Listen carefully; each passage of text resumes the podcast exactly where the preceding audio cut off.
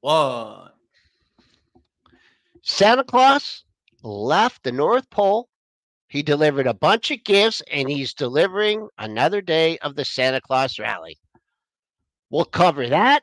We'll talk to T3 Trading, see how they're approaching the holiday markets. Intel getting near 50 bucks. Proud, happy about that. BMY makes another deal. I mean, this company's buying growth. It's Tuesday. It's pre market prep. Let's get it going.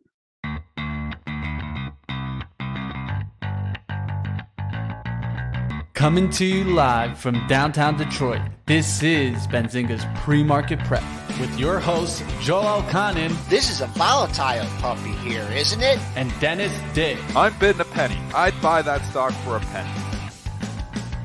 With everything you need to start your trading day.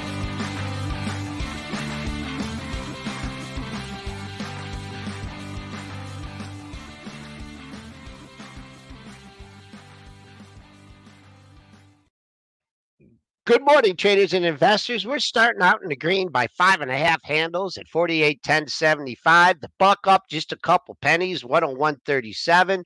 Bonds not up much, five ticks, just under 124. Crude tacking on nearly a buck, 74.46. Gold working its way back to 2100, up 460 at 2073.70.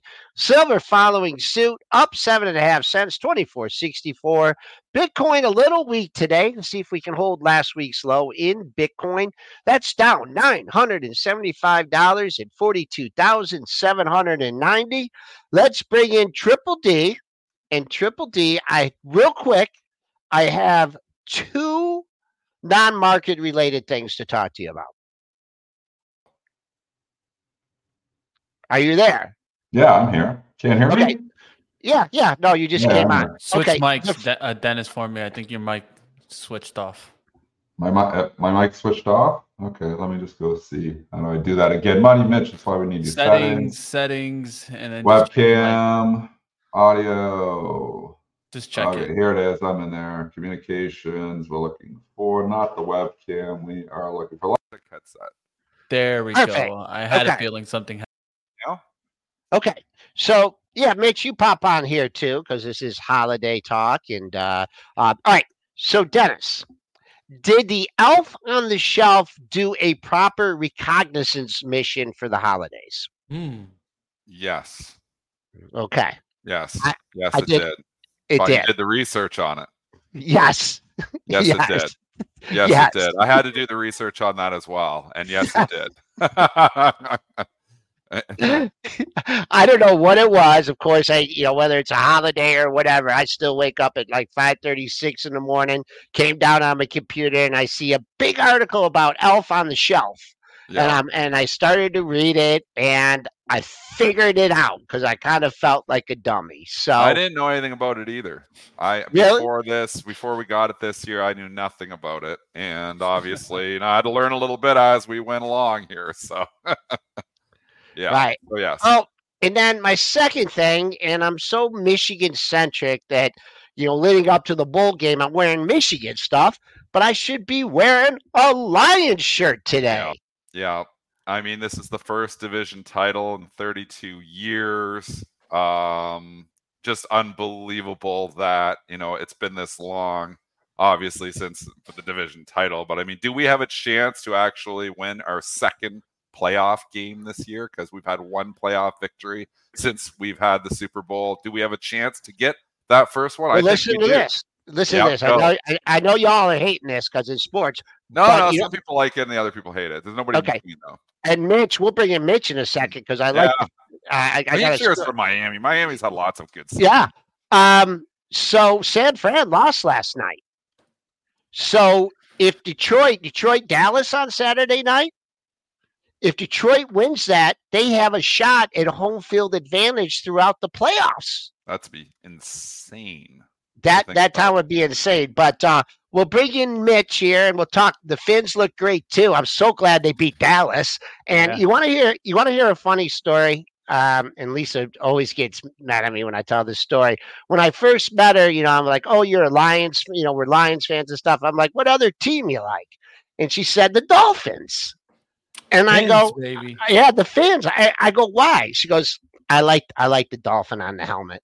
So Can't- Boy, can't yeah. not like it. The Dolphins. yeah, so uh all right, let's turn our huge, huge weekend for sports, obviously. So let's go though. We're not gonna. It's not stocks and jocks, Joel. That's on your Tuesdays. You guys I should have talked. Stock- oh, what is Tuesday? I forget. It You should like have talked Monday. about. You should have talked about what you got for Christmas, guys. You guys didn't get any gifts, man. I did. Didn't you see my tweet? I tweeted out what I got. If you go to my Twitter Okay, feed, okay. Now that's now that's what, we Santa Claus got me. Go to my Twitter feed now. You can actually show. I showed. I love it. I love it. I'm on my and it was a beautiful stocking, and it was an advertisement for Miller Lite. I'll tell you that because I got a stocking full of Miller Lite, which was just excellent. It was the Miller Lite themed Christmas for me. Probably why I'm a little bit tired here this morning. So, W- w- you you were watching movies too? I see here. Back to the Future. Yeah.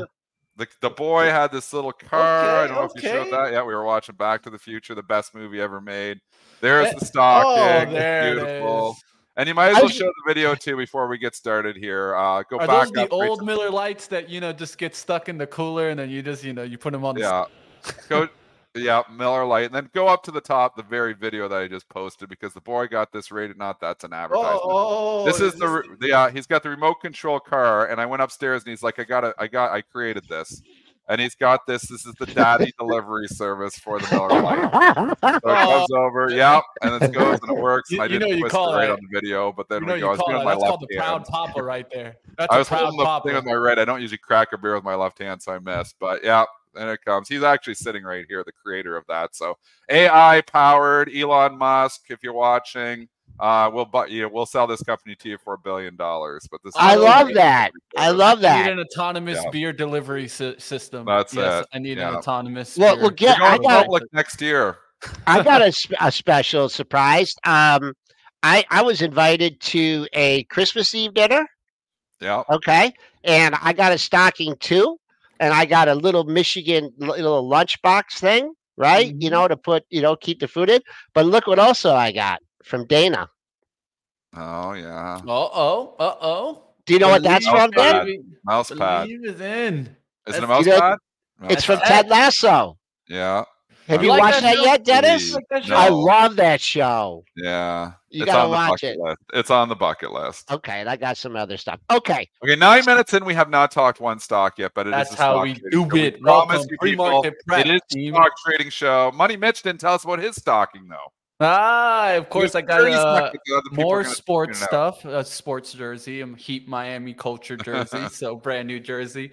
But uh, let's get into what's your opinion, right? Because a big part of what we're talking right now is looking into next year and what has happened here in the Federal Reserve.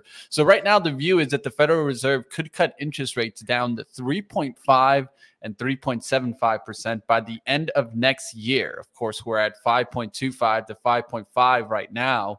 What do you guys feel about this view? Do you guys really feel like this could actually happen next year? Yeah, I think they're going to cut rates. I've already said that because I think the economy. Is Do you think it could get to 3.5 No, or I don't think we're going. If it goes 3.5, we got major problems in the economy. We'll say that much. If it goes that low, it's not because the Fed's just giving us a Christmas gift here. It's because the economy has fallen off a cliff. But I do think you're going to get multiple cuts. I think Powell wants. I think we got one in election year to think Mhm. about, and they don't want the economy falling off a cliff in an election year. And two, is Powell's got his legacy to think about here. So he's trying to get ahead of it. So right now, the Fed is on the market side. It is why you have to be very cautious shorting. And then just into this week, it's hard to short this week too. But my outlook for next year changed when Powell flipped. I mean, I was calling, you know, Mm. recession early 2024, and it looks like the Fed is not going to allow it. And if the Fed's not going to allow it, I learned the hard way in the 90s not to fight the Fed. Yeah, let's talk a little bit about that too. Um, I'm going to show an image here, Joel. You can talk. Uh, yeah, I was just going to say, um, you know, I was we, we were definitely correct in saying that they were done, right? And uh, as far as raising rates, and Mhm. we weren't exactly sure of the pivot. And I, I was thinking about it over the weekend. I still think we're going to be steady.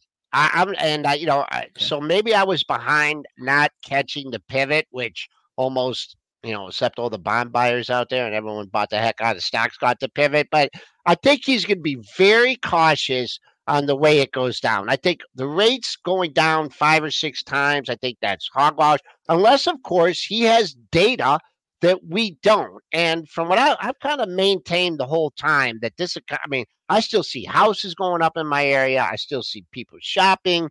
I still see the drive through at Burger King and McDonald's long. So all my indicators so far are the economy is not falling off a cliff. But Mitch, go ahead. That's a good graphic there if you want to explain it. Yeah, I think it's an important one, right? Watching the whole kind of transitory uh, conversation here, right? In June, he was saying that inflation had surprised again. Then July, he's saying we'll do whatever it takes to get inflation down. Then December comes and that's us thinking that we've done enough now. That's a huge statement. And I mean, so, that statement is a cha- game changer. Yeah, complete game changer and an Yep. unexpected game changer. Uh huh. right? Earlier that month itself, we've heard multiple experts say it that he was still saying that they weren't maybe restrictive enough. And out of nowhere, he's saying, We've done enough.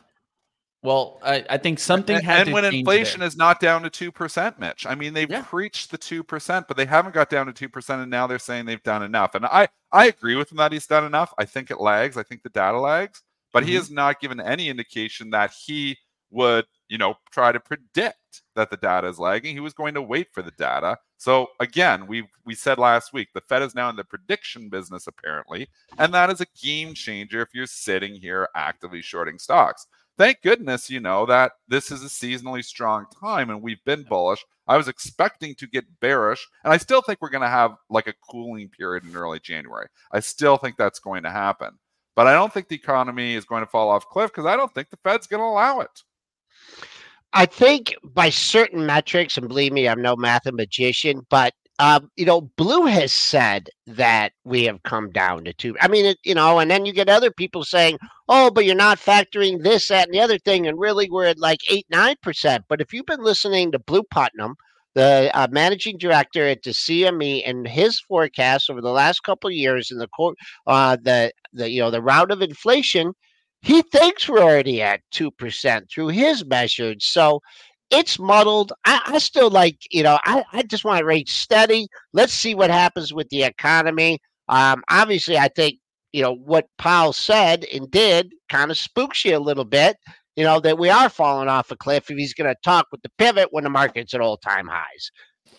Of course, it's a Santa Claus rally right now, and uh, since 1969, the S&P 500 gained about 1.3 percent on average. So let's see what happens here. Can we period. get a little bit of a rally here towards the end? Of course, that's from Friday that just passed until the end of the week. What are you guys thinking? So- Eh, so the official, Santa Claus come to town. Yeah, and just to clarify, the official Santa Claus rally period from the Stock Traders Almanac, um, if you're following that specifically, is the last five trading days of the year and the Correct. first two days of the new year. So obviously, it's not always on the same day, depending on how the holidays, depending how the calendar falls. But that's the the the, the that's how Stock Traders Almanac is calculated, and that's what we've always used. And in this period, to Mitch's point, once again, it's a very strong seasonally period. And there's a number of reasons for that.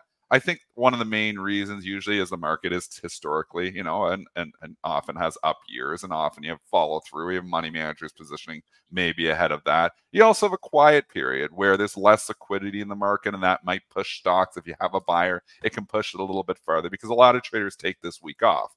We don't. We don't take vacations, or at least I don't. But um, that's why when liquidity is lower, when there's less orders out there, if you've got a real buyer in the market, it can push price further. So that's what you t- historically see. And I'm not fighting those trends. We've had a very strong year. There could be some window dressing towards the end of the year. You know, I've said, you know, I think a stock like Microsoft could end up closing up near the all time high. So saying it could gain another nine points this week, I think that's possible. Um, I got spooked on that, you know, big down day three days ago, but you know, overall, the chart on Microsoft still very productive. So usually, what you see is follow through on the leaders and follow through on the laggards, and what that means is the leaders lead and the laggards lag until the calendar flip, and then the calendar flip sometimes changes everything. So you've got to be aware that once we do go, into the new year, tax loss selling will be gone. And that's what often keeps the laggards lagging. And, you know, what you have is people coming in January 1 and saying, I will sell my big winner here now because I don't have to pay the tax for another year. So tax implications mm-hmm. really is what drives the January effect, which I talk about. Some people use a different January effect, but the January effect that I talk about is leaders to laggards, laggards to leaders. And the reason for that is the tax mm-hmm. loss selling is all gone and people can now take profits and not take, play them to the next year. So all because of tax implications. So the way to play this, just short, is to buy the leaders for the first five days, and then and again the last couple of days of the Santa Claus rally, which would be in the January, it would be actually to take those gains. Uh, just real quick, technical on Microsoft, kind of throwing out the highs and the lows of the really for the entire month. You've had a nice trading range and the bottom of that trading range has been in the like 365 366 area. Let me get my data window here so i can be sure. a little bit more precise. But you see the bottom of the range let's call it 365 and then uh, the top of the range i'm just going to use last week's high. Dennis mentioned that 376 so you know a long uptrend a pull a little check back a little consolidation. We all know what technical analysis say when you're in an uptrend a pullback consolidation. Let's look to see a, a, a sustained move above 376 in Mr. Softy. And this is historically a very light week for news as well. And that's why, know, obviously we're talking a little bit too. There's not a lot of news. We're going to get to that in a second. But what that means is sometimes you don't have, you know, news to derail you, where sometimes you get in a new year and it's like, oh, all of a sudden we have new information. And your job as a trader, I continue to say this, I will always say this, is to change your mind when you get new information. You know, you're making a trade based on certain information.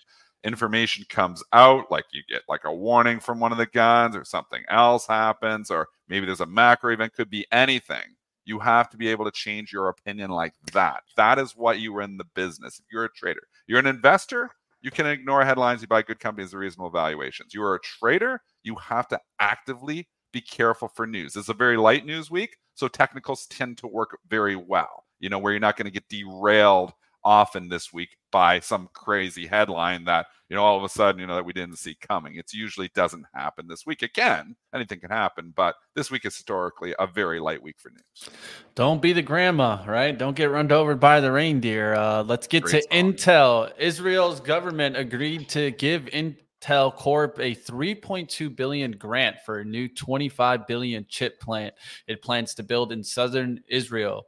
Both sides said on Tuesday this is the largest investment ever by a company in Israel. Of course, Intel's been trying to expand in different countries. What do you guys think of this? It's already up there. I think it's at like one four 49 18 right now 49 18 49 17 let's see if this can keep going will it get to 50 by the end of year wow. i mean this has changed tunes completely. I mean, yeah. we were close to 25. Yeah, and I messed this trade. This was in my long-term portfolio. I messed this totally up. You know, I wrote calls on it because I was like, "Wow, it doesn't seem to be going anywhere." And then I got called away and never bought the stock back. And you know, here we go. You know, the thing's up at 49. This is the downside of writing calls. You know, you take a lot of downside and you don't get the upside sometimes. And you know, because a lot of people just write calls all the time saying, what do I have to lose? When the market crashes, you find out what you have to lose. Mm-hmm. And when the mm-hmm. market really rips, you find out what you have to lose because you don't get the gains that everybody else does. So that is the downside of writing calls. Calls works great in a sideways market, slightly up market, oscillating market works well. Doesn't work, work well in a ripper because you lose all that opportunity cost. Doesn't work well in a crash because you take all that risk still. So, anyways, learning the hard way. I've always learned the hard way, but it seems like whenever I write covered calls, I'm always regretting it. Uh, let's see here. Um, I guess the bet uh, the best way to put this would be if I was Intel and I was building a new plant, I don't know if I would do it in southern Israel. But uh, that aside, um, I would just look at the pre-market high. Pre-market high comes in at 49.30. There's got to be a boatload of stock at 50. Uh, you peaked in April of 2022 yeah. at 49.90. It's just a big number. It's a target. I mean, there's there's got to be some big size there. So at least I think the first couple times up, the high freaks will be stepping out at 98, 99, buying it back at 88.89, pushing it back up. The old tractor beam, which we haven't talked about in a long time. You're not exactly getting a, a running start in it today. Uh, but I like it's gotten back half of this move. Full disclosure, I've been long this thing for a couple years, and uh, um, not exactly sure what my average cost is. But keep an eye on 50 short term. I haven't been there in over like a year and a half. It got sexy again, man. For a while Yeah. there, um, I- even I was, uh, you know, I was like, man, Intel's out. But uh, I remember, I- I was, was it the too. mention with Apple? Was it that really got it going? I know it was. Oh, I think it was in. Was it Nvidia? I remember when it first gave this first spike, um, and that was like towards the 34. It was a mention with a bigger company. Uh, I, I I I can't, can't put remember it. the company. I can't either, remember but- the company, but that's what changed it. At that point, all of a sudden, it became sexy again. Then it became an AI player, right? It, everyone started looking at for AI. Now look where it's at. I mean, almost up what 100% for the year. Doesn't and this has just Yeah, been doesn't look uh, too bad. And, and in the last two months, Mitch, let's not discount what has really moved stocks in the last two months, and it has been the laggard rally. I Yeah. mean, if you look in the last two months, yeah, Apple's up a little bit. Yeah, Microsoft is up a little bit, but nothing like the IWM, which is just ripping. So the laggards have picked it up in the last two months. We went from, you know, we've had a lot of stocks up 50, 60, 70%. ARKK ripping higher, was sitting near the lows at the end of October, closing the years near the highs. This has been a ripper rally. So I still think lots of people sitting on lots of gains, actually, even short term ones, and they're probably like, give me the calendar turn so I don't have to pay a tax until a year from now. So I do think you're going to have a rough first week of January. I don't know if there's going to be follow through though, because I think the Fed's got the markets back. But I think this week still sets up well. Follow through here. Intel, $50, huge number Joel Khan just gave you. Bristol Myers Squibb adding premier radio pharmaceutical platform with an acquisition of RayzeBio for 62.50 a share and a deal's worth 4.1 billion. This morning when I read this headline, I was like, is this just a repeat headline? Yeah. Oh no, this is a brand new company too. They buy it, they're on a just straight streak. Oh, yeah. That looks like uh Christmas came for these companies and uh Bristol Myers is definitely buying. Bristol Myers just hungry here, just buying know. everything up here. It's like two days in a row they do a major acquisition, well, made or sizable acquisition. Yeah. this is good for small biotech. This is not in the XBI, so I, I don't believe it is. I, I just did a quick look.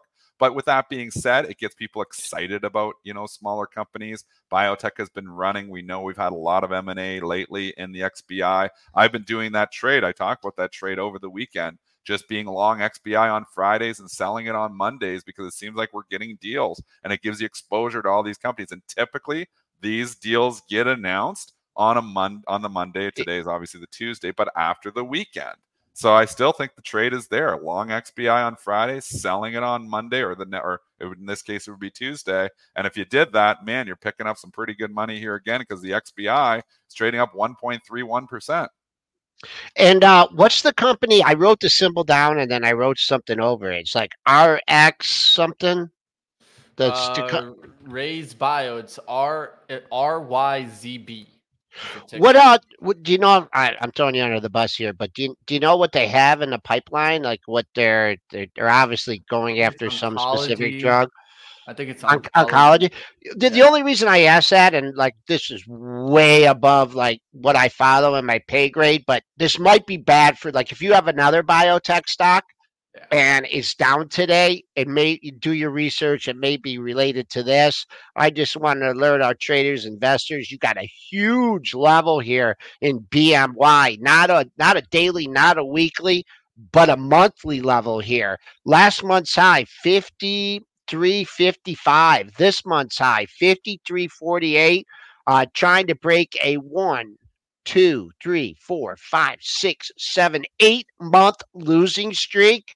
Uh, we're poised to do that right now, but man, that uh, that 5350 area, if I could put stars all the way across the page, which I could, but it would take too long, put mark that Dennis 5350. Maybe you should add to a winner if it goes through there, but that's not investment advice. Yeah, I'm long BMY. I'm going to stay long BMY. And actually, when they did the acquisition, I believe it was Friday. Was it Friday they did this? And then they do another yeah, one? it, it just seems like they're on a buying streak, man. Yeah, Um, but the stock was trading down and ended up closing higher. So they're starting to get to a point where they're just like, we like that. They're picking up smaller companies and trying to buy growth and trying to like rebuild their pipeline here. I mean, Bristol Myers has been a dog for a very long time. I just bought this three weeks ago, so I bought it as a dog. And I'm buying it as the laggards become the leaders, the leaders become the laggards to a certain extent as well, thinking that maybe a stock like Bristol Myers could pick it up in 2024.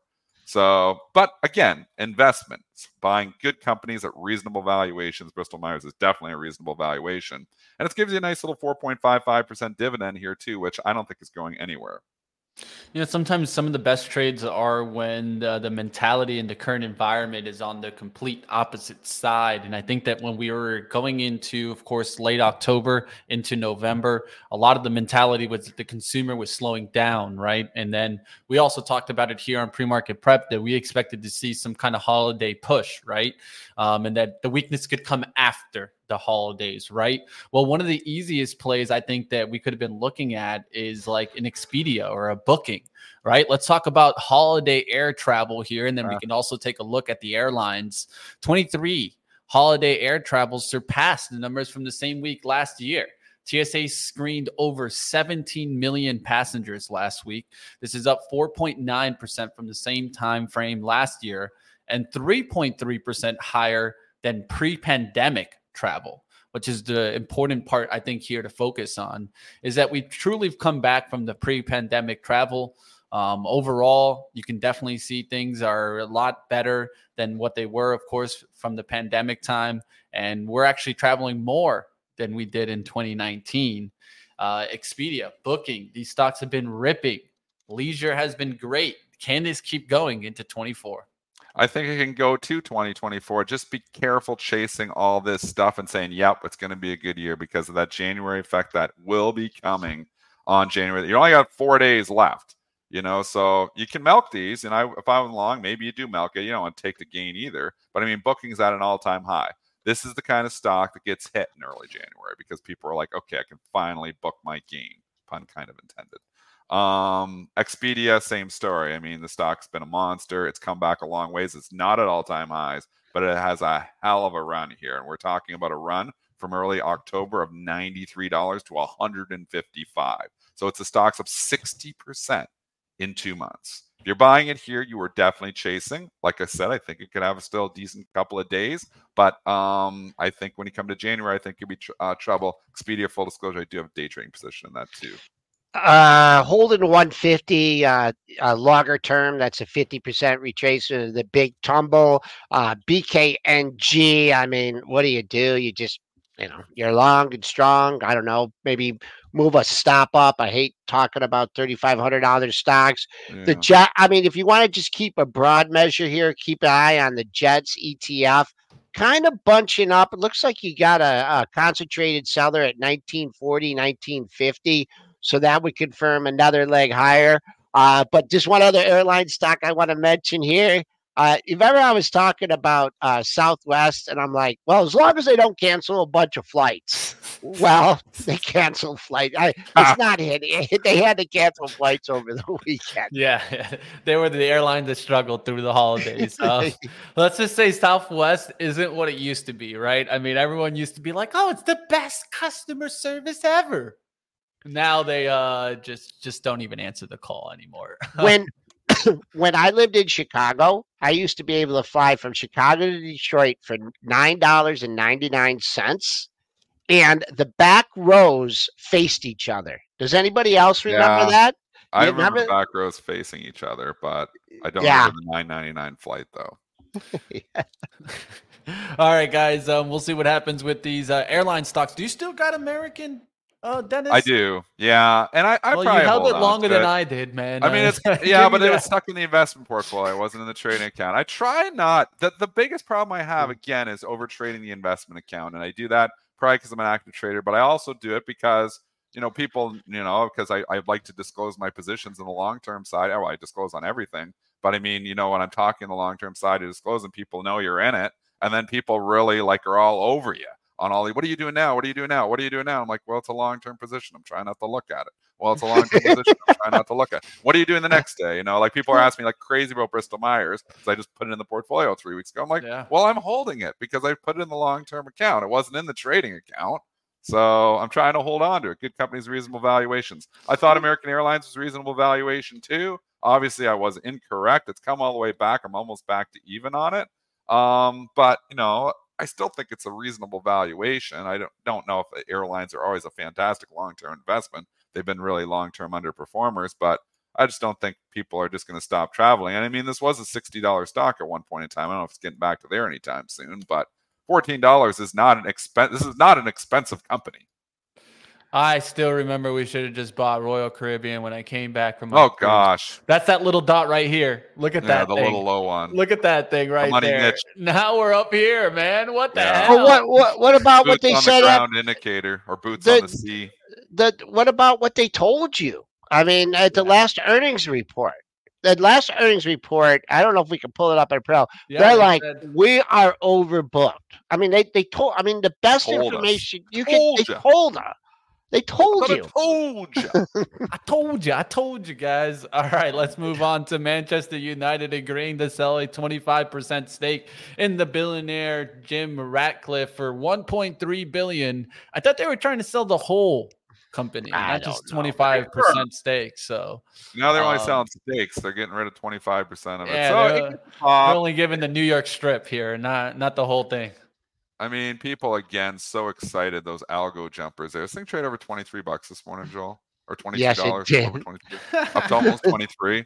2248. People get so excited. Those algos, those are so excited algos. Um, yeah, man. I mean, it's given it all back. Is there a point here where it's kind, it's come all the way back in here now? Will somebody think it's worth more? I think it's productive at twenty dollars. Actually, if you can get it all the way back down there after you're getting all this new news in there that there is somebody that actually just paid a higher stake, I actually think maybe it is a buy twenty dollars busting out, man. You've been 1920, 1920, like boom, boom, boom, boom, boom. Potential breakout here.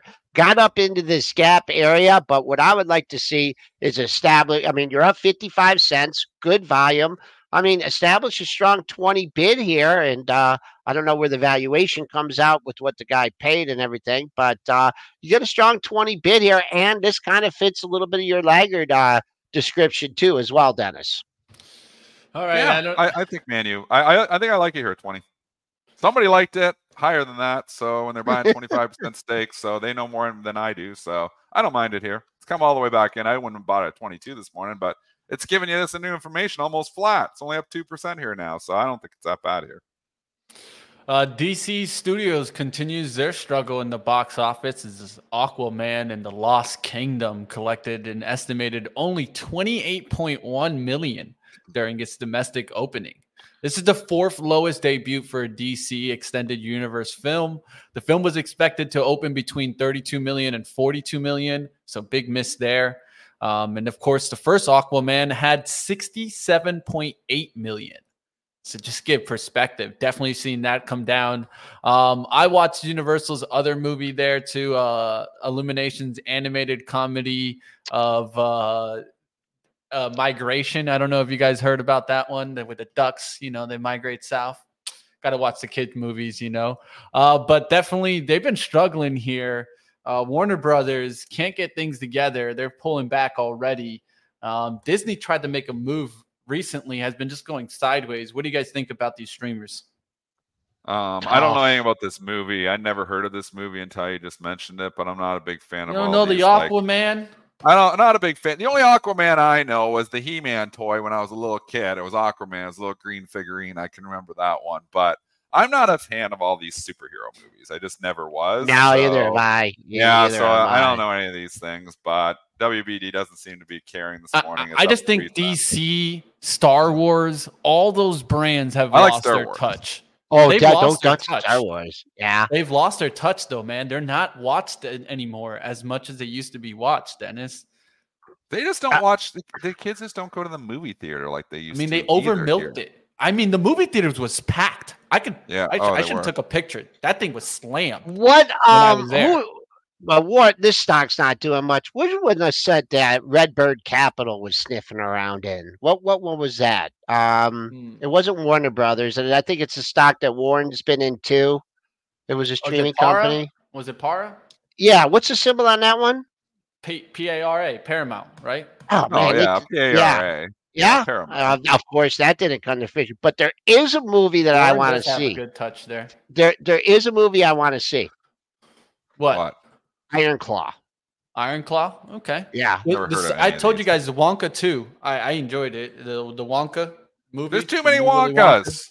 Go Stop- check it out, stop Dennis. remaking stuff and start coming up with new stuff. Go go watch it. Take the kids. Okay. Get- Oh, Dennis- oh, it's a Hour window. prequel though. It was a prequel, right? Yeah, prequel. I'm telling A, a. Dennis, uh, the um, Iron Claw is about the Von Erich brothers from wrestling, professional wrestling. Do you remember them at Which all? brothers too? Stop. The Von Erich brothers, I don't remember the Von Erich brothers. What year Yeah. is this? early was like- '80s, early '80s. It looks intense. Were they in the WWF?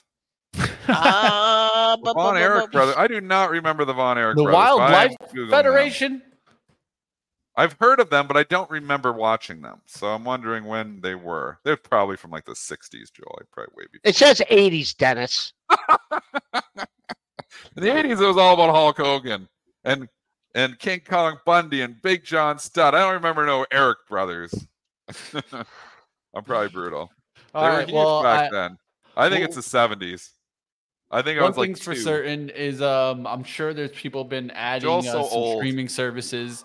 Um, do you guys think that we're gonna get some good numbers from streaming services going into the Ah, next year? it's just so many of them. And you know what also really makes me mad is like they're even slowing down Comcast now. Like you got to go to something and then you go to Amazon and I got to ask Lisa for like what's the password Oh, yeah, and then you yeah. go back to something else and then it's like I just want to click channel 2, channel 4, channel 7, channel 50. You know, boom boom boom boom boom, back and forth, back and no, forth. that's I- not the way it works, man. It's all Oh, about I apps. hate it. Apps, apps, apps. You uh, gotta close Oh, one, go to the other. The- Wait, on wait, wait, wait, cable wait. TV, the advertising is completely out of hand. It must be because they're hurting so much, but it feels like it's more advertising than show now. It used to be like, you know, you'd have your 22 minute show and eight minutes of advertising. I feel like it's 15 15 now. Like, I don't know if it's true, but it's just the ads go on forever. And I was watching a movie, I can't remember what it was. It was just on normal cable TV. And I finally got fed up. I'm like, the ads are just out of hand. I actually closed cable TV and I went and streamed it because I didn't have to watch the dang ads. But I mean, the people are going to continue to cut the cords if they want to advertise that much to us. It's completely out of hand. I don't know what Comcast is doing um, with you know, and what all these you know at you know t- You don't like three minutes and a television is doing. half? You don't like three minutes and a half of commercials, man? No, it's brutal. It's absolutely brutal. The two hour, yeah, the, the two hour movie's four hours now. It's just a joke. Do you, you want to know? You don't even know was I'm more brutal? up with. I'm honestly thinking of cutting the, the the cord myself. You know, just streaming everything, just because.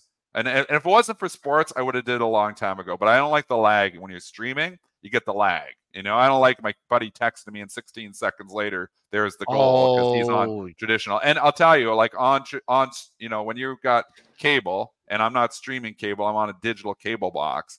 I'm honestly 30 seconds ahead on some of the sporting events, 30 seconds ahead of the stream. So once they can figure out how to stream quicker, then you know that Yeah, that's- that's cable's- one it's thing you really over. It's. The only reason I stay is because I'm watching the sports and I don't want the lag. You, you So- don't, you don't like a little lag, man? Come on. No, man. Well, just to highlight this point, do you know? Uh, I mean, and, and of course, I'm still going to keep my Michigan football tickets and everything, but now the t- the TV timeouts are three and a half minutes. Yeah. So Just keep it you go and then, and there's a guy. I don't know why they have him wearing a red hat at Michigan Stadium, but he stands on the field. He has a red hat on and he stands there with his arms folded. Okay. And then when they can't start the game until he leaves the field. So three and a half minutes. So let's say there's a touchdown. Michigan scores a touchdown. They do a kickoff and then someone does a play and then someone gets hurt. There could be seven minutes of non football, seven minutes of commercials in Oh, a matter of uh, of nine minutes. And the final story on this, and my dad, who was ahead on some stuff, behind on some stuff, but he hated TV of football games so much. There was a Michigan football game. We were playing Ohio State, and uh, there was a, a goal line stand. Ohio State was trying to score. And back in the old days, they used to have these carts that went on the sidelines, right? Because they had the cameras. And the cart was we were we're pretty high, but the guy sitting in the you know filming it was blocking our view, our total view of of the goal line stand. And my dad wanted to go down on the field and knock the guy off there, and we, and we, we had to hold him back. And I can't remember if we held him or not, but Well, I mean- uh, TV pays the bills. I'll, I'll tell you one thing. I was watching uh, Dennis the Menace this uh, weekend. Uh, Huh. Dennis the Menace, man.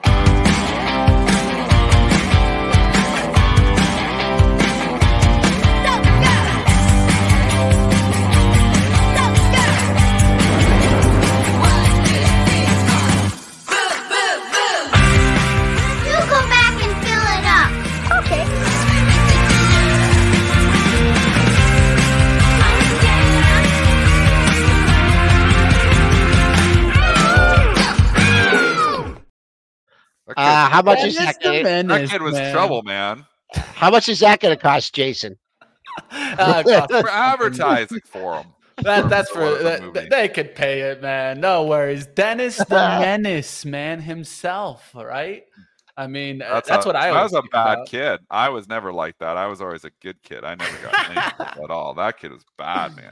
That boy. Dennis the Menace. Yeah. All right, let's keep going, team. Let's talk a little bit about some other stocks or maybe what's on the shopping list, um, especially uh, as we get closer towards the end of the year. I think we should think about that. Um, what are the, the trades that I'm thinking about? And I wanted to throw it to you guys. And I would never usually think about these, but starting to make sense charts wise, story wise. What do you guys think about utilities and maybe playing something like Duke, Xcel? Um, there, there's so many names I could bring in here, right? Uh, Um, we can do Southern Company. I mean. I, I like I like Xcel and Duke just because I've used them, right? And I've lived in that area, like you know, Yep. trade what you know kind of thing. Uh, but what do you guys think about uh, utilities overall? I mean, I mean, utilities have been hit and they're down, and they've obviously come back a little bit here, but you know they were hit because higher rates. You know why I've, I've said for a long time, why do you want to own a utility stock when you get five percent risk free? You know you're getting a five percent dividend. I mean, it doesn't make any sense. But we're at a point here now where if they're going to start lowering rates, it becomes an interesting trade. So I've slowly started not utilities, but they're all the same thing. Preferred stocks fall into the same category. These are trading like bonds longer term these companies are stable. You know the cash flows are stable. Like you said mitch you use it. You know i've talked about enbridge before because i use it. I pay multiple bills to enbridge every month. I mean these things have been down because we thought rates were going to stay up forever. If rates start to come down and come down significantly then that's a game changer and these stocks actually probably do outperform so i think there's a place here to start looking at consumer staples i think there's a place here to start looking at utilities I think there's a place here to start looking at preferred stocks if the Fed is going to start cutting rates. Dennis, this is, let's look at this chart here. Though this is this is um this is a different looking chart here than the equities. I mean, you got the pop. It's almost like they don't believe that rates are really going to be going that low. Here, let me share my chart. Look at this XLU chart. This is does this like uh just not looking like an equity chart here? Look at this. You had to pop what to 67, uh 66, Overshoot. 70. Overshoot. Uh, yeah. Mhm. Okay, so do you just load up and lean on 62 here, and then That's what I'm thinking, Joel. That's what I Yeah. was thinking. Like I could see I- that, I and I'm maybe. wondering. Go ahead, Dennis. No, I'm with you, Mitch. I think I think it's a good point you bring up here. I don't know if I'm necessarily going to utilities. I mean, the Yeah. XLU yield is only 3.43%. I've talked about General Mills for a while here. GIS and GIS lifted. We talked about it 62, 63, ran to 68. It's come all the way back down. And you just don't wonder if you're getting into, you know, maybe people just aren't going to ever eat cereal again. We're just done. But these are consumer staple things. General Mills is, you know, making, you know, stuff that people just buy. And I don't know, where is the PE? It used to trade with a ridiculously high PE, but I think that PE has come down to a reasonable level as well. So go into our trusty Benzinga Pro, typing in GIS, just using their data in here and looking at the PE. I mean, the PE on the forward basis is 14. I don't know where it tracks. We need that PE chart, you know, that you've always talked about, Joel. You need a chart just tracking PEs. But I can remember General Mills trading with a PE of over 20 at one time. So, I mean, a PE of 14, we talk about buying good companies at reasonable valuation. General Mills has been a good company for a very long time. If you believe, and it's a big if, that inflation is beaten, and if you believe that, you know, labor inflation isn't going to harm them and margins aren't going to get squeezed further and they can pass through all their customer uh, prices anyways. If you believe inflation has been beaten and if you believe interest rates are actually coming down, General Mills is probably a buy here. But and your, to your point, the utilities, it's all the same argument. Preferred stocks, they're all kind of the same thing, trades as bonds. But if inflation starts to tick higher, that's where stocks like this are going to be getting hit because one, it's not just the fear of higher rates coming back. It's the fear of margins getting squeezed. Inflation does not help these companies. They can raise prices of cereal, but it pisses everyone off. But if labor inflation squeezes the margins or anything, that can be an issue. But I think the it's an interesting conversation at this point in time. Definitely I think- that, go ahead, Joel. I know Elf on the Shelf, I think, was on some cereal box too. I think I read that in the article. That's why you want it. That's why you got to get it because the elf on the shelf, right? Um, no, I mean these stocks have been kind of just forgotten, just sitting on the sideline, right? They're forgotten. Um, They're yeah. forgotten. That's just what it And- is. And I think there's a play there. I think maybe, you know, if the narrative has indeed changed, if we are indeed going into an interest rate environment where interest rates are going to be starting to come down, these stocks have been punished severely because of higher rates. So I think you start thinking about it. Um, like I bought more Loblaws preferred stock. I've been loading up on the Loblaws. It's the symbol is L in Canada. If you're Canadian, the preferred is L.PRB. Um, I bought more of that last week as well for the simple reason is that I think rates rates have peaked. And if I go to Loblaws, the stock itself, it's the biggest grocery store in uh, Canada. And if you look at the long term chart, you can't bring it up because it just trades Canadian. But if you bring up the long term chart, it's at all time highs. Like Loblaws is killing it. The stores are just busy. They do everything right. So you're buying a preferred stock in something that is obviously got you know the ability to pay their dividend. The dividend is now 6.39 percent. It's come up a little. Yeah, it's not a bad dividend. That's a long-term dividend, 6.39 percent. The preferred stock used to trade at 25, it trades at 20. So I think in this case, not only do I get the 6.39 percent for waiting, I think eventually that preferred stock could get back to 25, and I pick up you know an extra you know uh, four points on that if it does get back to 25. So I think there's a play there. These are conservative investments. Not making 100% on your money. You're just you know adding you know some income to your portfolio. So building the long-term account. ACI, I see you, Joel. We'll see if that ever gets through there and starts to make a move also. But we got our guest today, guys. Smash the like. We'll get right to it. Let's bring on Christian Tharp.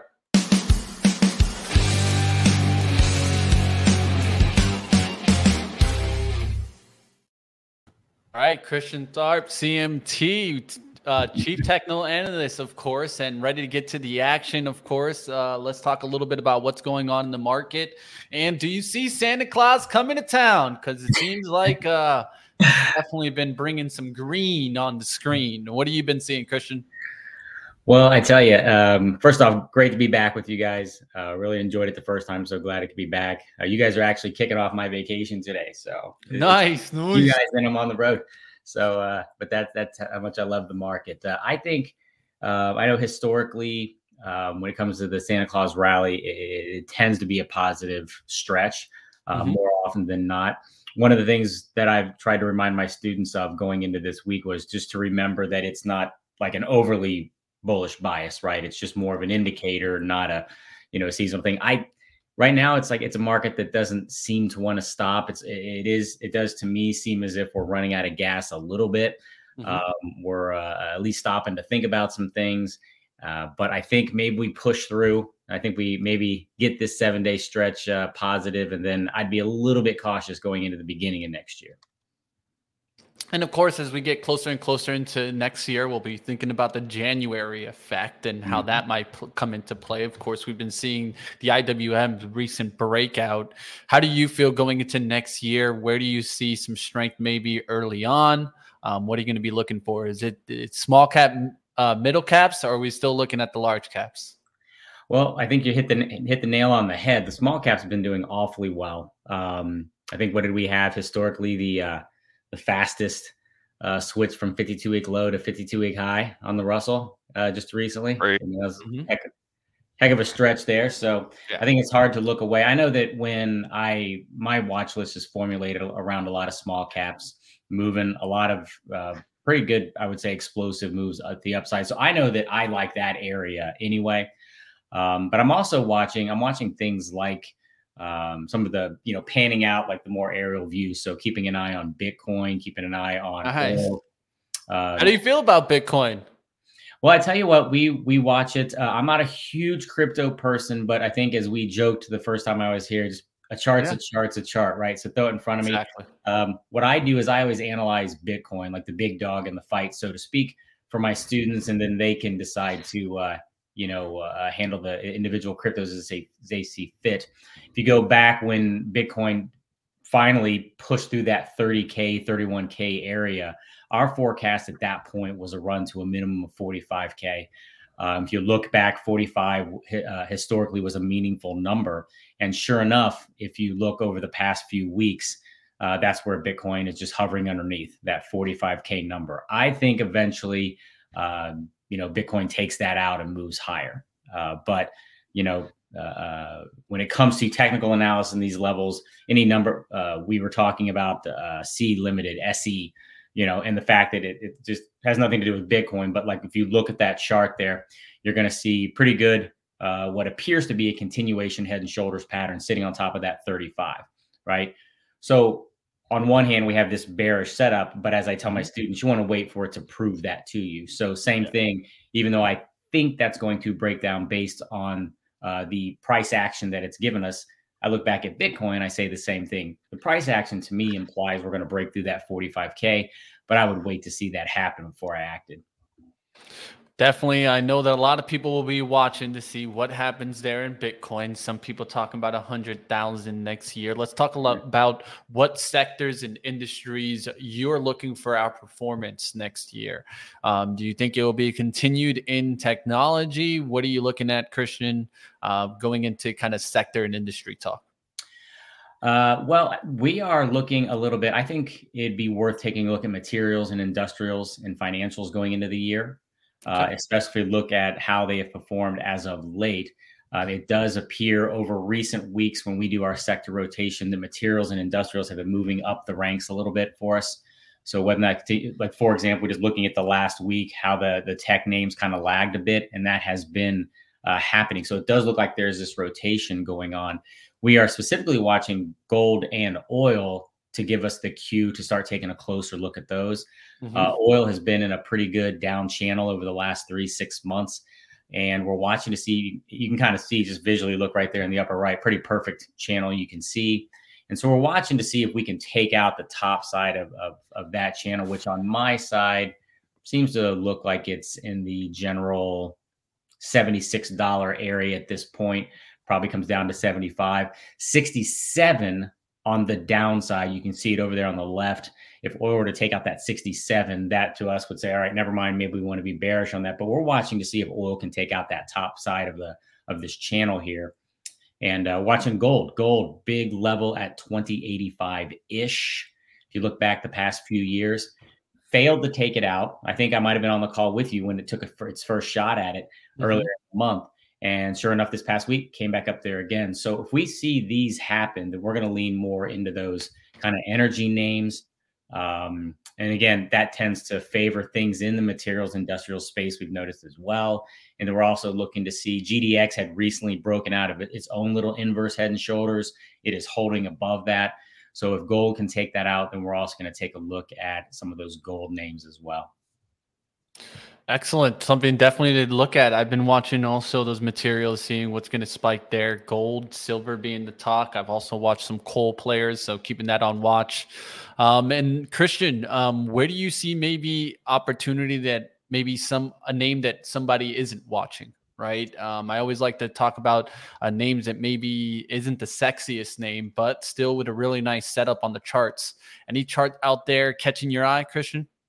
Well, we're on the same page, Mitch, because I brought two sexy names and Nice. then one and then one not so, which was the uh, the Sea, the SE, uh, one that I don't know that too many uh, Okay. when you go through the news feeds, too many are talking about. We're watching that for a potential bearish or bullish play. So if you look at the stock, 35 is about as clear as sunshine. If that breaks below 35, Exactly. for those looking for bearish plays, I think you got to take a look. The second trade that we see there is look how important that 40 level is going back.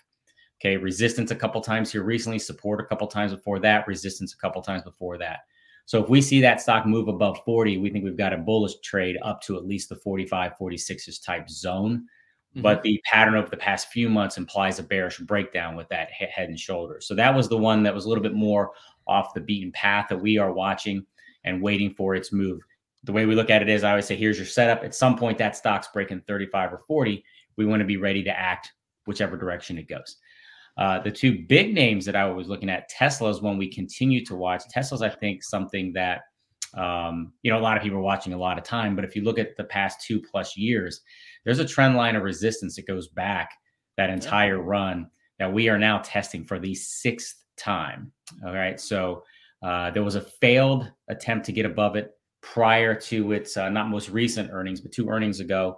The stock had pushed above that trend line, failed, and came back down. For the past few days, you'll notice the stock is sitting right under that trend line. So I think Tesla is something that should be watched if it were to take out. I've been saying if you need a number, call it 260. If it takes that out, you got to be looking up in the 313 area. If you look back the past two years, you're going to see a lot of resistance up at 313. If you really pan out, there could be this massive head and shoulders being formed inverse on Tesla. So we could be looking at a much bigger break than we might look at. So Tesla, we're watching on multiple uh, degrees of scale. Um, Christian, real quick here, just on the SE setup here. Mhm. Uh, like, what do you like? I'm, I'm looking at the 40 here. Like, what it, you know, what do you like? What do you classify as like, okay, break over 40 a couple times? You need uh, like a certain amount of closes above 40, sure. or how do you classify it? And then also, would you risk down to the 35, or would you find an intermediate level in between? Absolutely. So, um, what the way I look at it is that, you know, if the stock peaks its head above 40 intraday, right? Uh, obviously, if we wait for a close, which is how I define, hey, we have broken. In other words, the Bulls were able to push through the defenses of the Bears and they were able to hold the line. Okay. If you get pushed back down by the close, right? The Bears kind of said, nope, not today. Right. So I look at this, this, that one close is my cue right? But there's that kind of do you want the higher probability, right? If we get the close, let's say we close at 41 today or something or Thursday, all right? Everybody always wants to kind of be in at the at the closest and best. Oh, I'd love to get a pullback. What if you don't get it? Bottom line is a close above 40 to me would send that signal. I'd be setting uh, you know, the risk right under 40. Like if we fail to hold it, that's the barometer. If you look back a couple months ago, or just really just a month or two ago, once we held above 40, we should be holding 40. That's your line in the sand. Once we have taken that back as bulls, we should hold it. So I'd be looking at something like, hey, we start dipping down into the, you know, 38 and a half ish type area, we could have a problem and back down to 35 we go.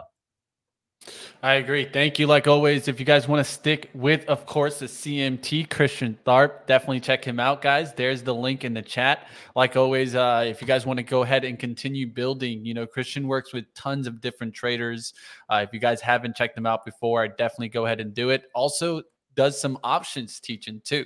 So it's not just only the technicals. Go ahead and learn from Christian. Thank you, like always, Christian. I hope you have a, a great holiday time. I know that you're about to go and enjoy it. So enjoy that holiday time. Have a great one and happy New Year's if we don't see you until 2024.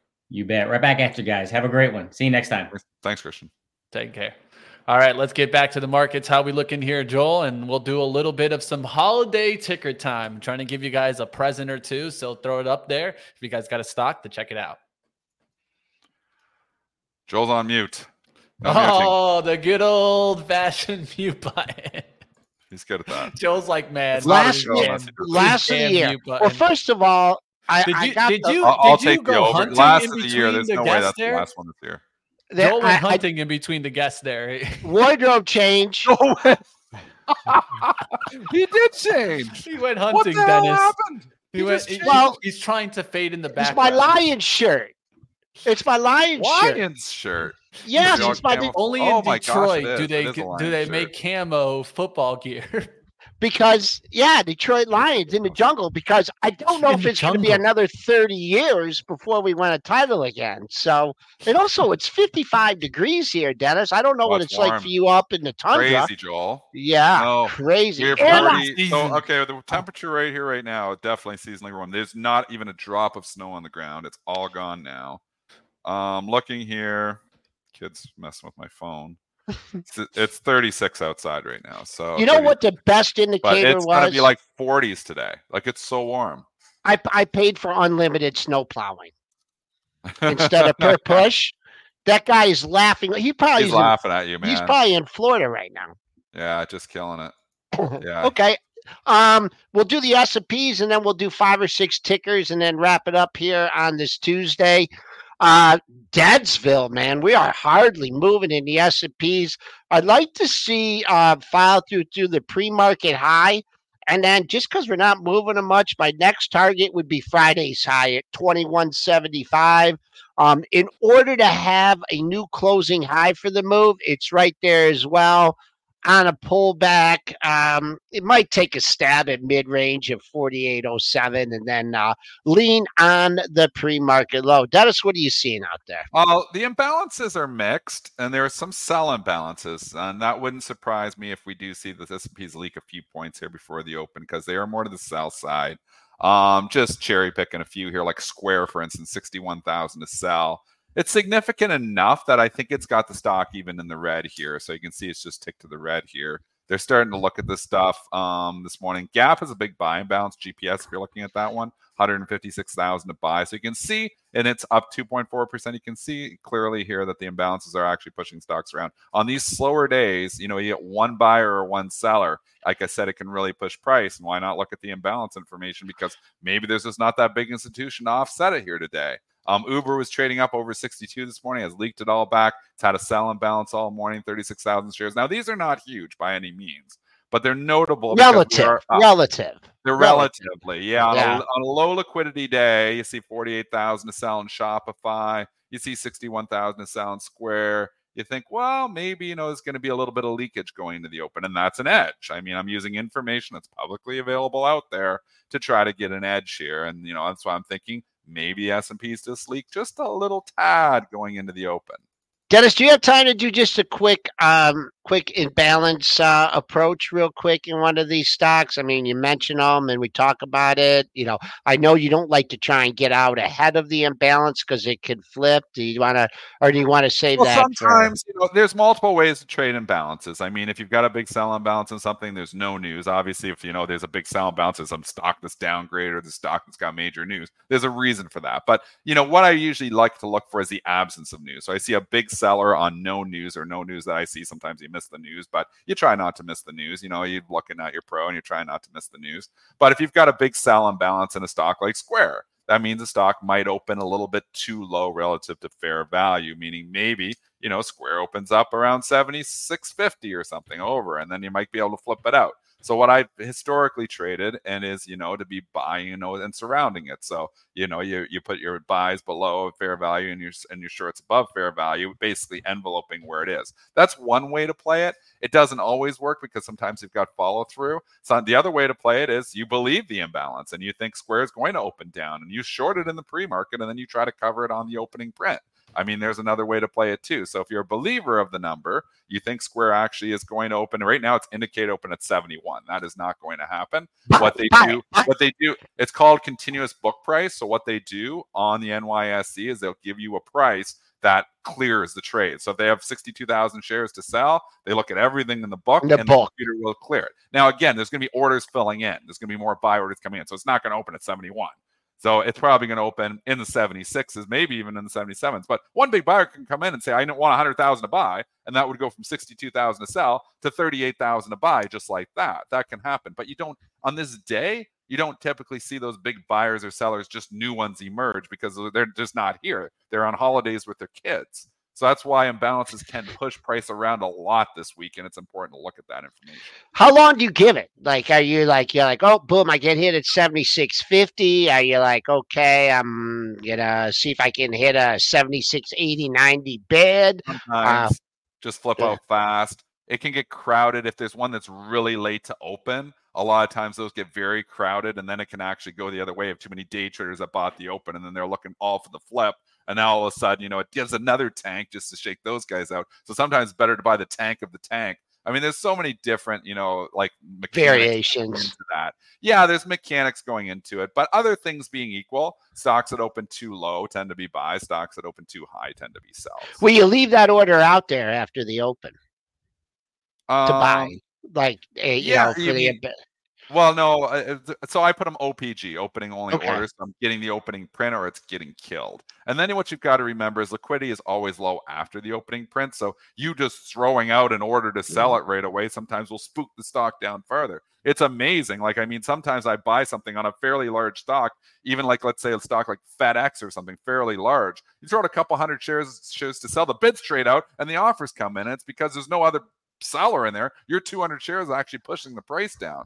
So you have to be somewhat careful, you know, when how you're trading that you're not pushing the price away from you. Like you're trying to sell it, you throw out your order, and then boom, you know, it's going down on me. Like, oh no, it's tanking. Now I'm going to go lower, lower, lower, and then boom, you get lifted, and then it pops back up. You're literally your 200 shares on FedEx after the open will push price. People don't believe that, but it will. After the 9:30 open, liquidity is very low. So I mean, and we you know we're talking about you know like you know extending the show, doing a different product and stuff. I mean, some of this stuff this is what we would cover if we extended the show. Um, you know, to to cover the opening, you know, cover you know different mechanics, how I trade the stuff. I've traded the opening for 24 years. I mean, there's a lot of different decent strategies around that. Um, so something like UPS with a downgrade, you would say, okay, uh, I'm out on There's a one. reason for a sell imbalance there. So Right, UPS is downgraded here today. There's a reason. There's 6,000 shares to sell. Stock is indicated open at 155. I mean, this is all information that you can subscribe to. A lot of you have to pay for this information. But if you're sitting there at Robinhood, you're not getting this information. I mean, And you drill down on the charts too, right? You look at every chart on every stock that you put an Uh, order out on. And you, and you know what? And that's a joke. No, definitely not. I don't look at charts hardly at all. Um, but I, I am aware if there's moves. Sometimes look at a chart, make sure it didn't have a maybe it had a late move Friday that I didn't Oh, see. there you go. down in the close. So I got to look at the intraday chart just to make sure it didn't gap down because that could change things. But on a stock like UPS, there's a reason for the downgrade, so it's likely to open lower just because it's downgraded here today. It's trading down a dollar in the pre-market. So lots of different mechanics. This is day trading conversation though, which is interesting. You know, a lot of people listen to the show, they're investors, they're swing traders. Well, the short-term day traders that listen to the show too. This is stuff you need to know. okay, all right, we'll let you skedaddle out of here. Um, happy Boxing Day. Oh yeah, it's a holiday for me. I'm not supposed to be working today, but I am. I know, I know. Tell Laura, thank you very much for letting God, you work she's not today. pleased. Okay. It's- See you, Money Mitch. Later, Dennis. Have a good one. Joel, have a great one yourself, man. Uh, have a great day. Uh, we'll see you tomorrow and tell them about tomorrow so that they all know. Oh boy, oh boy, who did I? Oh, you got me. And. I I, caught I, you I, on- I thought we were gonna. I thought we were gonna do a few more Well, tickers, but that's pull okay. it up. We could still pull it. Oh no no no no! This is like. good. This is a good call. So uh, tomorrow we're going to be on from eight to ten, and uh, we're gonna we're gonna talk to some people about the end of the year. We're gonna uh, we're gonna talk to Todd Gordon at eight ten. We're gonna Mhm. talk to Sahak Mal Malwet Manuelian from uh, Wedbush. He's real good on the tech tech market. Mish Schneider at eight fifty. She puts out her year end report, and uh, be looking forward to that. Uh, and then also got some tough questions for Cameron Dawson at 910. And then unfortunately, I thought I was going to have Gene Munster and Dan Ives on at 930, but Dan had to cancel at the last second. So uh, if you guys, I got Gene Munster coming on at 930. If you guys uh, have any particular questions, I, I got my questions for them. But if you have any questions for any of those experts that are coming on tomorrow, as I said, we'll be on from 8 to 10. uh, send me an email, joel at benzinga.com, and uh, I'll throw those questions at them. So get ready for the open there. Uh, Mitch, have a good day, and uh, we'll be back with you all tomorrow morning. All right, Joel, take care. Uh, Like always, guys, tune in. Like always, and all information today is for informational purposes only, not to be used as investment advice, and opinions do not represent those of Benzinga. Hosts and guests may maintain positions and securities discussed today. Now to bring you over to live trading. That's coming up next. Nick Brown joins me on live trading as I get to through it. Of course, it, could be a little bit of a lower volume, but we'll still have a great day. Come join us on live trading. That's coming up next. Don't go anywhere, team. We got a lot more for you guys right here, of course, on Benzinga.